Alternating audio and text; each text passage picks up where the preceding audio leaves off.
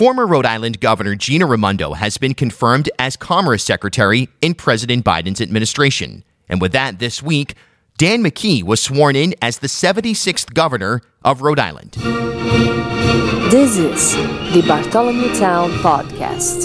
Please raise your right hand and put your other hand on the Bible. Oh, yep. Oh, good. You, being by the free vote of the electors of the state of Rhode Island, elected onto the place of lieutenant governor and pursuant to the Constitution of Rhode Island, succeeding to the office of governor, do solemnly swear to be true and faithful unto this state, and to support the Constitution of this state and of the United States, that you will faithfully and impartially discharge all the duties of your aforesaid office of governor to the best of your abilities, according to law, so help you God. Thank you. I do. Congratulations. Thank you. Thank you, Secretary. Thank you very much. And right there, Secretary of State Nellie Gorbea swearing in the now 76th governor of Rhode Island, Dan McKee, on Tuesday night around 6:40 p.m. It's Bill Bartholomew here with you for this special edition of the Bartholomew Town podcast as we take a look at what lies ahead for Governor McKee, kind of paint a picture of his background and I report from the field having spent time with him during his last hours as lieutenant governor and his first day as governor. So, coming up on Sunday afternoon at the State House, they're going to do sort of the ceremonial swearing in, if you will, on the steps of the State House. They'll have all some of the pomp and circumstance, I guess, that you would normally see. Um, I'm not quite sure what the extent of that will be. I'll be there live. We'll be broadcasting on social media inside the Bartholomew Town Podcast Facebook group and across our network of platforms. And uh, it'll be interesting to see what sort of presentation they put together. With COVID, you can obviously expect a bit of a drop off from what you'd normally get in a gubernatorial inauguration, but hey, it'll be interesting to see, and we'll broadcast that live again across social media. So, Lieutenant Governor McKee, well, he was the first guest, the first political guest here on the Bartholomew Town podcast way back when. And he came to my loft and we talked for about 90 minutes. And since that moment, even before then, as I was preparing for the interview, of course, but since then, I've been following the lieutenant governor quite closely uh, during his tenure as LG. And I was curious during his final few hours as lieutenant governor. He had gotten his vaccine at the Dunkin' Donuts Center, and we were all there, kind of gathered together, some members of the media, members of the McKee staff. And I asked him, I said, hey, what are you going to carry with you from your time as lieutenant governor to your term as governor? So, Bill, that's a good question. So, I was in my office late last night. I had met with the Speaker and the Senate President uh, in the in the House in the Speaker's office, and I spent a few minutes down in the office reflecting about the work that we did as Lieutenant Governor, bringing municipalities together, fighting for our uh, you know for for fair electric rates, working uh, over the last year tirelessly to help our small businesses. So I can feel really good, and I want to just say that our staff, I want to thank the you know the people who worked with me in that office, who all of them will be coming up to our, our governor's office in some capacity. But I think that we leave, uh, you know, uh, a real we, we continue to work with our veterans, we continue to work uh, with our young people in terms of an entrepreneur challenge. So there's going to be a lot there that was there when I when I showed up but I think that we left a great deal of, uh, and I will leave those plaques on the wall, the 39 cities and towns that I put up there when I,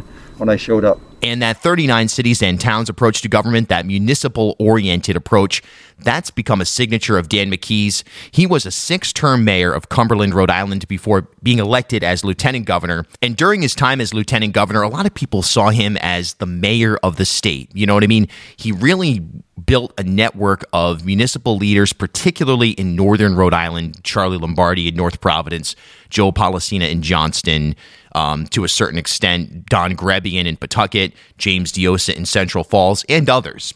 And sort of adopted that approach to how he was operating things. Right out of the gate, ever since it was pretty clear that Gina Raimondo was going to be heading to Washington, D.C., that municipal approach has been present in McKee's transition team with a number of mayors and other town slash city leaders being members of that transition team and otherwise just members of his inner circle of advisors, both in terms of official and unofficial. So there's no question that Dan McKee will take an approach much different than Gina Raimondo's when it comes to interacting and establishing policy goals with the various 39, I should say, cities and towns here in Rhode Island. But McKee enters office in a time like no other as he has to take hold of a COVID 19 crisis that is far from over and is now focused more than anything on the distribution of vaccine across the state. And for that, McKee has already announced that he will be making some major shifts from Governor Raimondo's approach, which was to vaccinate those folks 75 and over, then 65 and over. McKee tells me he's going to continue that approach, but he announced that he will be vaccinating teachers. In fact, I already know several teachers of various various age groups who have received their vaccine. And on his first day in office, I asked him if he thought that service workers, people who work in restaurants, grocery stores, etc., would also be sort of prioritized. And he did say that that would be something that would likely come up soon, as soon as the teachers and obviously the age-oriented and health-oriented categories are met. But he emphasized as well that at some point soon, we're going to have a situation where once supply is under control, one of the main jobs of his office will be to convince people who are skeptical about taking the vaccine to go and get it. Thing that we need to get ready for, that's why we're building capacity. Supply is going to increase rapidly. This is when you do the planning to get the shots in the arm of people, not after you get the supply and then have to wait uh, to get the uh, capacity built up. Part of that messaging came on his first day in office as McKee toured South Providence. And as he walked up and down Broad Street, and I joined him for portions of that, it was interesting to see just how many members of the community recognized Dan McKee, how many people ran up and wanted selfies or wanted to shake his hand or do the elbow bump or whatever it was. And you got the sense that that McKee network, if you will, that I mentioned extending through northern Rhode Island, well, it also extends into the urban core. And if you think back to the beginning of COVID 19, when I was screaming about zip codes and why aren't certain areas being prioritized for testing, for treatment, for translation, for education and information distribution in the appropriate languages and so forth, it seems like McKee understands that and is prepared to move forward in a way that, at least at the beginning of COVID 19, the Raimondo administration simply was not. Now, obviously, Dan McKee was shut out of the COVID 19 decision making process for much of 2020, but he has said routinely that he has been able to get caught up with all the minutiae, with all the detail orientation when it comes to Rhode Island's COVID 19 response, something that Dr. Alexander Scott, director of the Rhode Island Department of Health, has also echoed, as have other members of that sort of core response unit when it comes to COVID 19. But vaccines, undoubtedly the priority, and it's something that Dan McKee will try to stake his first 100 days on, getting the state uh, vaccine distribution program into an even better place than it is trending right now and getting the shot into as many arms as possible, particularly those who are somewhat skeptical of taking this vaccine. Of course, in addition to the ongoing COVID 19 crisis, which will challenge McKee and his administration greatly, there's also a possible major budget crisis, and a huge element of that will come down to the federal stimulus, the American Rescue Plan. And McKee on Monday was joined by Congressman Langevin and Cicilline and Mayor Elorza of Providence pushing for the passage of this act. And it was very clear that without additional funds, our budget here in the state of Rhode Island is going to be in a precarious uh, position. That will be something that probably number two behind vaccines. Vaccines being one, COVID in general being 1A. Number two on McKee's plate, undoubtedly, finding a way to get the state of Rhode Island into a fiscally sound position here amidst the COVID 19 crisis and all that has been ongoing. So, that level of fiscal uncertainty, something that will be a challenge for the Speaker of the House, for the Senate President, and for Governor McKee to find a way to move forward. And hopefully that stimulus bill comes through because it's unclear what exactly it will look like here in Rhode Island if we do not receive those funds. Um, and that also goes for municipalities as well. But in terms of the governor, a lot to be seen as the federal dollars need to start rolling in for this budget to be balanced. McKee has made it clear he does not want to raise taxes, even with progressive voices calling for um, increased taxation on those who are making more than $500,000 a year or other metrics as well. McKee saying it's not the time to raise taxes for anybody. And I suppose it really is a hurry up and wait moment as we await federal dollars and an overall picture of the budget this coming May. McKee also faces many other challenges, of course, that have been ongoing here for well, I mean, obviously centuries to a certain extent when it comes to social justice and equity. Through some of his administration appointments, it's clear that he's trying to diversify the voices in the room. But how will that translate into actual action? He was out front. In fact, I believe he was the first elected official to really come out in support of the Black Lives Matter movement back in, well, statewide elected official to come out in support of the Black Lives Matter movement um, back in early June of last year. But how does that translate into policy? How does that translate into access? I asked him yesterday about will he be considering board appointments from people who have otherwise been shut out of government. He did say that his office would be reflective of all of the communities here in Rhode Island. We have reflecting that right in our right in our office, right? So three three major issues that we're going to be really focused on besides running the state and doing the COVID is one is going to be education and you've just talked about that. The other is the economy and small business. And the third one is is creating a kind of an opportunity, equity type of uh, you know line of line of leadership, and we're already starting that. So we'll hold him to that. Obviously, be checking in to see if that expansion does take place. In addition to all of that, there's obviously climate issues, there's development issues, there's obviously a housing crisis here in Rhode Island. We've obviously got coastal access issues.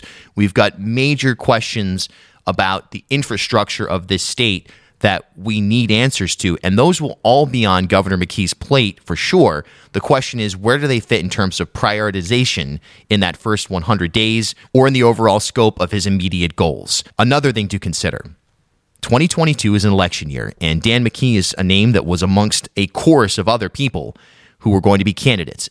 The second that Dan McKee was sworn in as the 76th governor of Rhode Island, he instantly became the likely favorite to win the gubernatorial election in 2022. Now, other challengers are obviously Secretary of State Nellie Gorbea, who administered the oath of office to McKee, right? Uh, General Treasurer Seth Magaziner, who has done what he can to make himself uh, present in terms of media interaction, calling a lot of press conferences, sending out a lot of press releases, just trying to stay on the radar screen of as many Rhode Islanders as possible. Providence Mayor Elorza. He's someone else who will be certainly in the thick of things when it comes to the uh, 2022 gubernatorial race. And how about even Jim Langevin? If we have a situation where we lose a congressperson, does he float his name? But with McKee as incumbent, it changes everything. You know, it changes the scope of a Democratic primary here in many ways. And in addition to that, whoever he appoints for lieutenant governor, which I believe certainly the clubhouse leaders right now, I'd say the favorite is Providence City Council President Sabina Matos, with James Diossa, the former mayor of Central Falls, as a, a fading second place, in my opinion. But if Matos is lieutenant governor, well, that changes things as well in that race greatly. Aaron Regunberg, who nearly defeated McKee by what a couple thousand votes back in 2018 in that primary he has thrown his name as into the, the ring as somebody who would like to run for LG in 2022. But if Matos is the lieutenant governor and wishes to seek election in 2022, boy, does that create a difficult pathway for Regunberg. So the entire scope, political picture, if you will, of Rhode Island has been greatly impacted by Dan McKee becoming governor here in 2021. And how that all plays out remains to be seen, but it's going to be a tough road for any challenger at both the uh, governor and lieutenant governor level in 2022, a year that we thought was going to be quote unquote wide open, where voices like Joe Paolino's may get in the mix. So, from a political standpoint, the McKee rise to governor here in 2021 does shift things in a major way. So, wrapping this up, I think the message for Dan McKee that is most consistently um, being echoed around the state is good luck. Um, getting COVID dialed in is obviously the priority, as McKee is someone who is strongly pro small business. You do get the sense he's going to move to open things up in a more rapid manner than maybe even a Raimondo administration would have. Um, I don't think this is going to be Texas or anything like that, but you'll probably see, and I've heard from people inside his office and even the even the governor himself that music venues and other spaces will likely be open sooner than later. And I think most Rhode Islanders are probably in a position right now where they want a carefully calculated strategy that can balance small business and the economy at large and public health. And that'll be the great challenge for McKee right now. There's no doubt about it. And we'll obviously be following that here on B Town in depth, as well as over on the TV side on Rhode Island PBS. We've got some stuff coming up to really profile this transition, which is taking place right now at the Rhode Island State House. So that's a little bit of a background and sort of looking forward, if you will, for Dan McKee. He's got a strong emphasis on small business. He's got a master's of public administration from Harvard University, longtime mayor of Cumberland, and had been serving as lieutenant governor for the last six years before now taking over for Gina Raimondo, who was confirmed and sworn in this week to become Commerce Secretary in the Biden administration. This has been a B Town podcast special report. We'll return to our regularly scheduled programming next week on Tuesday, as I'm with you every Tuesday and Friday for new episodes. And of course, you can catch up on 279 other episodes at ripodcast.com, Spotify, Apple Podcasts, or wherever you're listening. If you'd like, go ahead and leave a rating and a review on Apple Podcasts. Share this episode. It all helps the cause. And be sure to follow me on Twitter and Instagram at Bill Bartholomew. Until next time, we'll talk soon. Rhode Island's podcast of record, B Town.